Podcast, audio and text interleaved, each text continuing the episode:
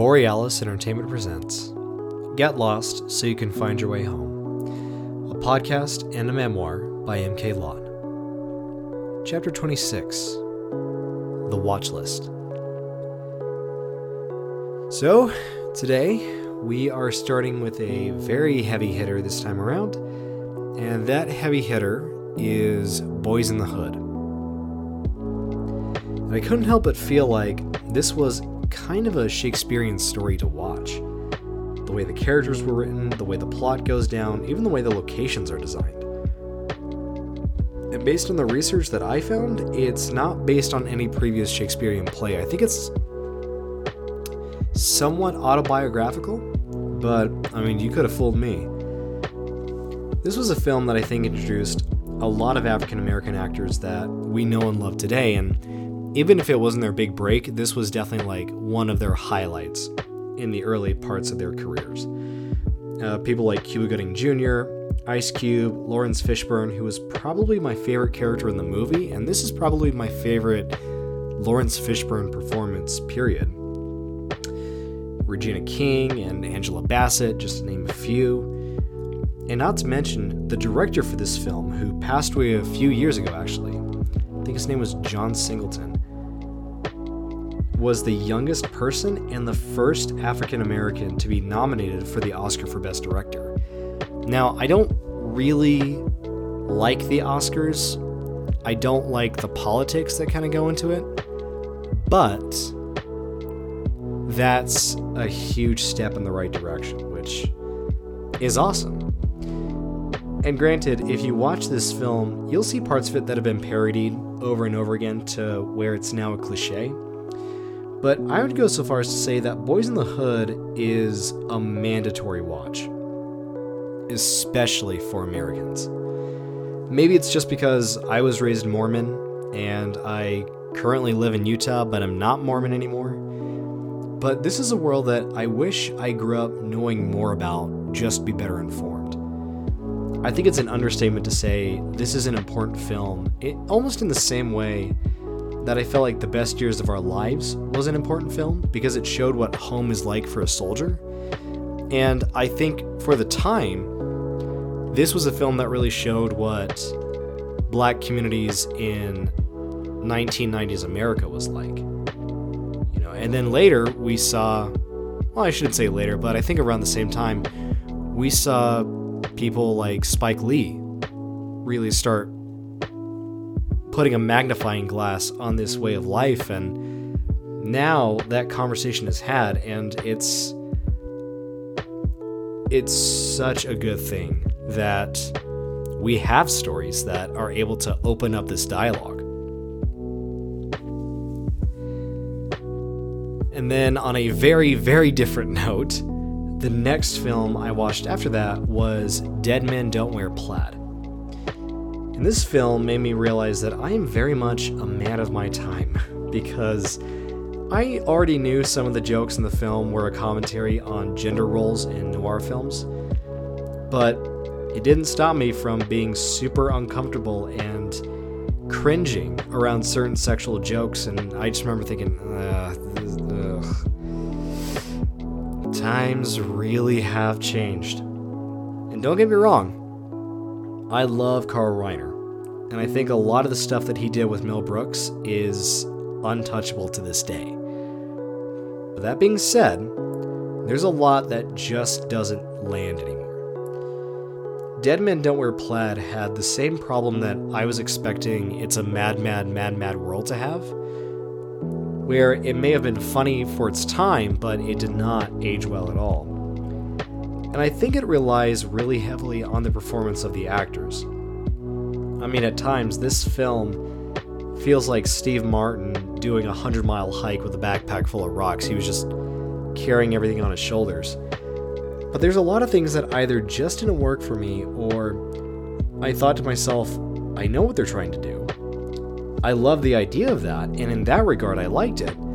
But if those were taken out of the equation, I wouldn't have dug this joke. But I gotta give it credit because I really liked how they played with the idea of using black and white to have Steve Martin interact with classic actors, but the classic actors are all in stock footage from other noir films. And in that way, I would show this to people as a way to demonstrate how film can be used as more of a creative medium than you might initially see it as. So, in that way, I found value in this film. And then the next film was Nightbreed. And this one I also had a tough time liking when I first saw it. I really like the way Clive Barker imagines worlds and certain characters. And I mean, one of my favorite horror films of all time is Hellraiser, which is based off of his book The Hellbound Heart. And I became really intrigued by Barker using the underworld trope to make a story like for anybody who's bookworm, I would say this is his equivalent to Neverwhere by Neil Gaiman. And I did like the fact that he got David Cronenberg as an actor in this film, but other than that, there wasn't much that really did it for me in this film. But I think if you're a Clive Barker fan, you should still watch this, but I think it shows its age because it's very much a 90s horror film. And while I haven't read the original story, which I think is called Cabal, I can't but feel like the written word might be your best bet on this one. Although, there is a lot of really good practical effects in this film. Like, if you want to learn how to do fun makeup and prosthetics, or even the gorier, splattier, bloodier stuff, then I would suggest that you watch this movie and try to figure out how they did it. Next film I watched was Journey to the West. And I don't think a lot of people would be familiar with this name, but I was especially excited for this film because it's directed by Stephen Chow. And Stephen Chow is one of my favorite non American directors because he is a master at slapstick comedy. If there's anyone out there who's savvy with foreign films, this is the guy who did Kung Fu Hustle and Shaolin Soccer, the latter of which I grew up on and still love to this day.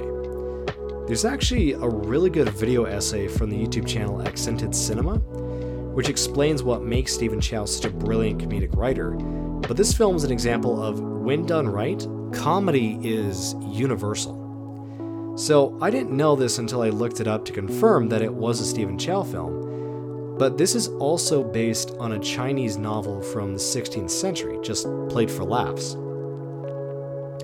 More specifically, it's about a demon hunter who believes that pacifism and redemption is the way of taking care of monsters and demons, which is noble. He's a noble Buddhist monk.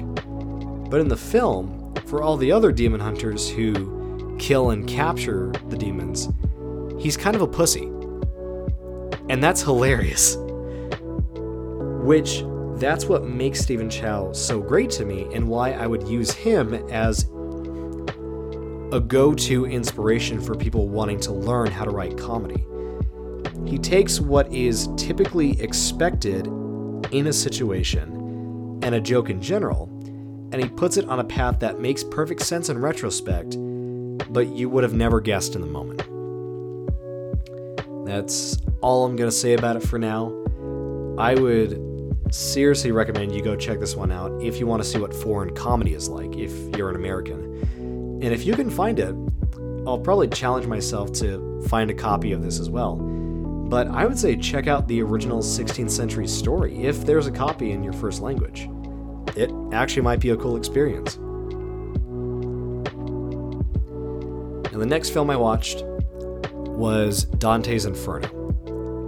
And I knew going into this what this film was, which it's a cartoon to promote a video game that was coming out at the time, which I think they also did with Dead Space, but I'm not sure if they did it with any other games. And so, if you think that Dante's Inferno is based on the Divine Comedy by, I'm gonna butcher his name, but Dante Alighieri, uh, you would be right. You're definitely right. But more specifically, it's based on a video game that came out in the 2010s, maybe late 2000s, that was based on the part of the Divine Comedy that everybody is familiar with to some degree. The game was a kind of video game called a hack and slash, where the objective is to essentially just walk around and slice everything in your path. Think God of War, but in the Crusades.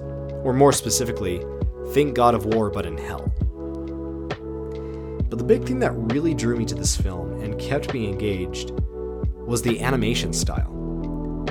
Because there were multiple animation styles every time Dante descends further into hell through the rings, the animation style changes, even if it's slight or it goes back to another style from before. And if I were to take an educated guess, I would say that was for budget purposes. So the main production company would outsource their work to overseas animation studios to do all the dirty work, which that is such a common practice in the animation industry, it's basically inevitable. But I think it makes for something of a happy accident because it adds more value to the film, I think. And the fact that this was made almost a decade before the Spider Verse movies, which those movies are kind of recognized as like there's more to animation than just cute Disney or anime. There's a happy medium somewhere. But I, just think it makes it even more of a bummer to me that not more people know about this film. And I think that's just me really showing my fandom of animation because as a hobby I'm trying to learn and and develop animated movies. And so I can appreciate it in a new light, but I think showing people what that looks like when you know there's not a big studio behind it is in some ways more inspiring than the studio movies that come out. Now, speaking of studios, the next film I saw was Freaked. And there were three things that intrigued me about this film its practical effects, its rarity, and its controversy. I heard about Freaked after watching a Cinefix video that only showed the film in passing for maybe two seconds. But that was enough to hook me. So it turns out, Alex Winters, after starring next to Keanu Reeves in Bill and Ted's Excellent Adventure, had enough of a reputation to make the film Freaked. And it turns out that Freaked was so bad and so terrible, the studio did everything in its power to cease distribution, to take in every copy, and to basically erase this film from existence. So much so, the only person who remembers this film before the internet was probably Winters himself. Now, you may be wondering, how did I find it? And the answer is well, the studio never took into account for digital replications. More specifically, replications that could be found for free on YouTube. The entire film is on there.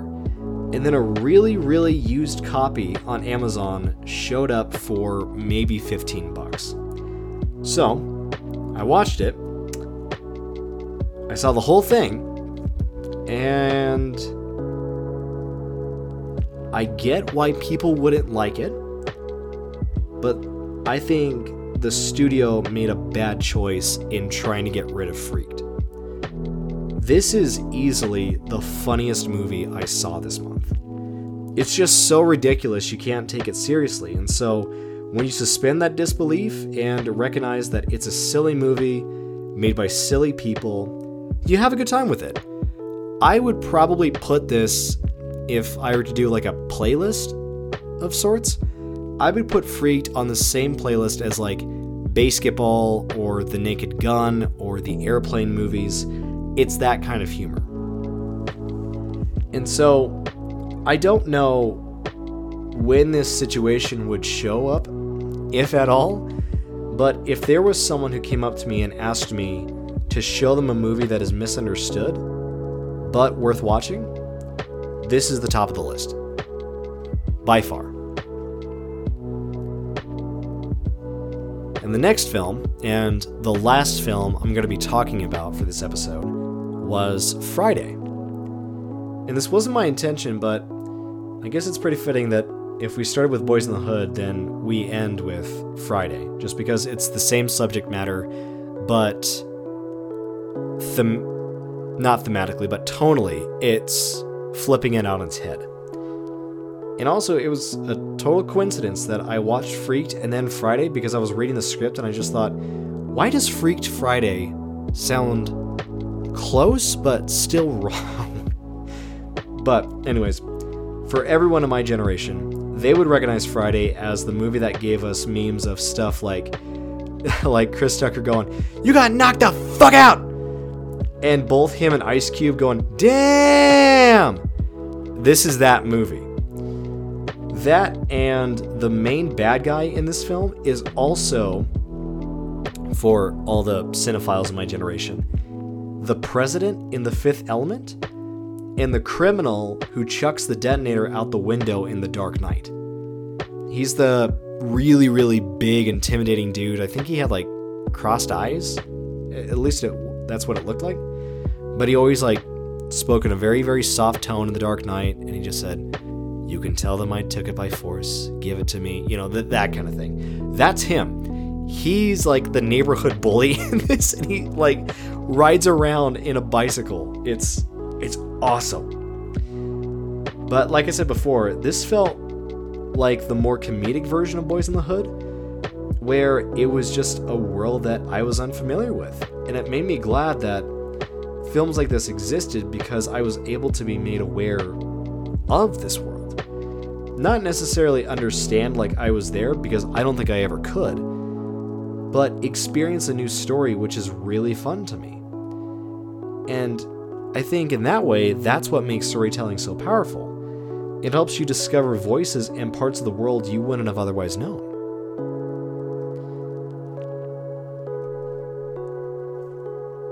Now, now that I've said all that, thank you all so much for listening to this episode of Get Lost So You Can Find Your Way Home. I hope this episode leaves you better than it found you and gives you some ideas for films to watch.